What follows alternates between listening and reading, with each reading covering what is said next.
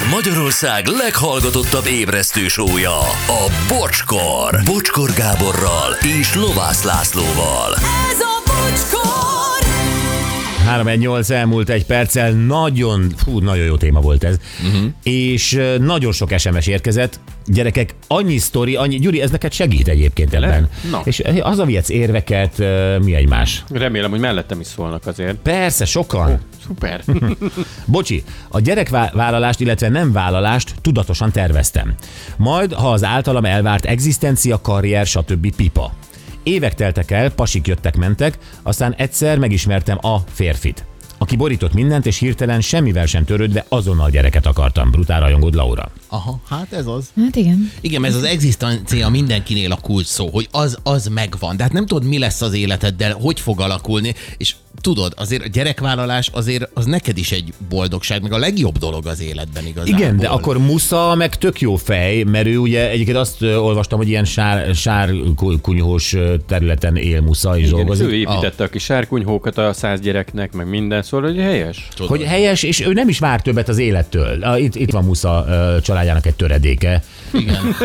Még azt a fényképezőgépet nem találták föl, amire ráfér a család.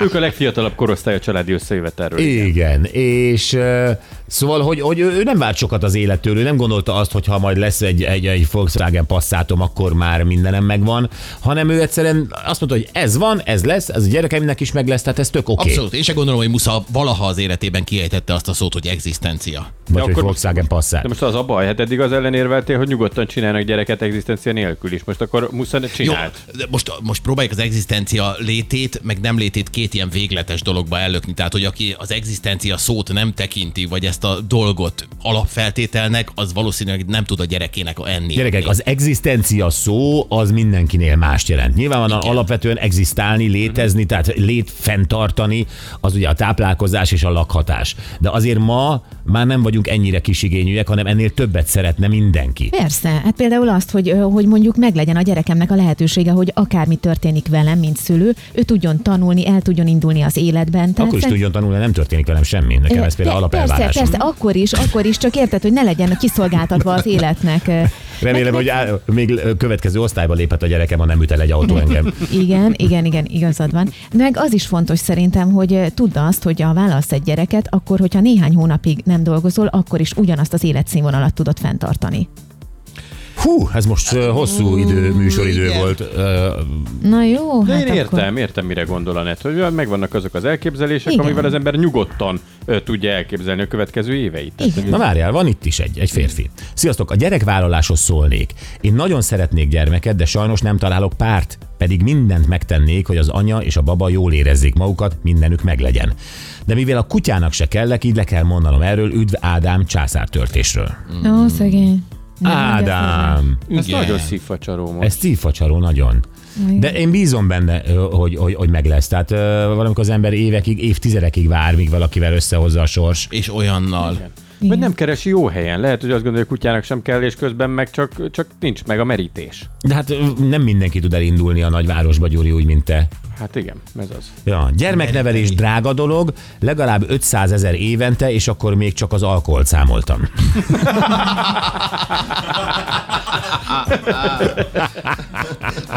Nagyon jó.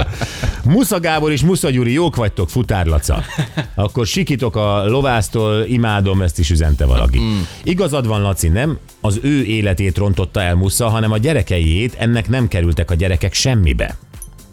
Hát azért figyelj, amiről az előbb beszéltünk, tehát ott abban a kis sárkunyhós faluban valószínűleg ott fognak tovább nevelkedni, lehet, hogy egy-egy gyerek majd egyszer kiugrik és elindul a városba, vagy mit tudom én, de hát olyan nagyon nagy bajt nem csinált Musza ezzel. Igen, és hát most arról beszél pont, hogy, hogy nem tudja tovább eltartani a gyerekeit, a többit. Tehát többit, igazából ő az asszonyokat eltartja 12-t, meg ezt a rengeteg gyereket, úgyhogy nincs ott ott kevés pénz.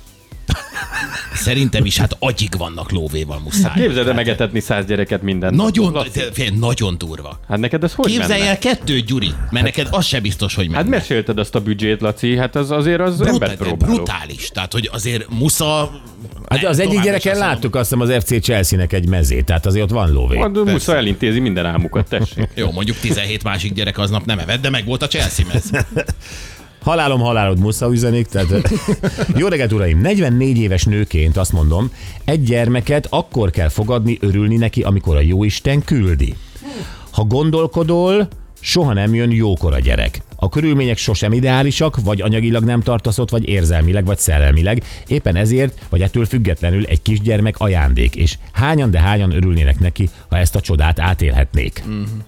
Igazad van, és nem. Mert hányan meg hányan rontották el azzal, hogy egy rossz kapcsolatba lettek terhesek, vállaltak gyereket, egzisztenciális csődben lettek terhesek, vállaltak gyereket, és ennek meg lett a következménye, vállás, gyerek nem megfelelő körülmények között lakik, sőt, legrosszabb esetben állami gondozásba kerül, tehát megvan a másik oldala, és akkor egyik sem mondja, hogy ajándék, de főleg a gyerek nem mondja azt, hogy de jó, én egy ajándéknak voltam valakinek valahol, és utána pofán vágja a nevelőszülője. Igen. Hát igen. Hát halló?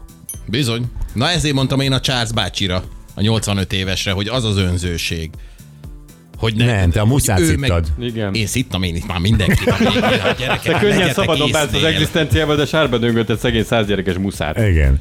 Hello rockerek, 47 éves vagyok, feleségemmel ugyanígy gondolkodunk. Nincs gyerekünk, mert túl önzőek vagyunk feladni az eddigi életünket, kompromisszumokat kötni, extra felelősséget vállalni, üzeni a gátlásos hülye gyerek. De milyen jó, hogy az ember tudja magáról. Igen.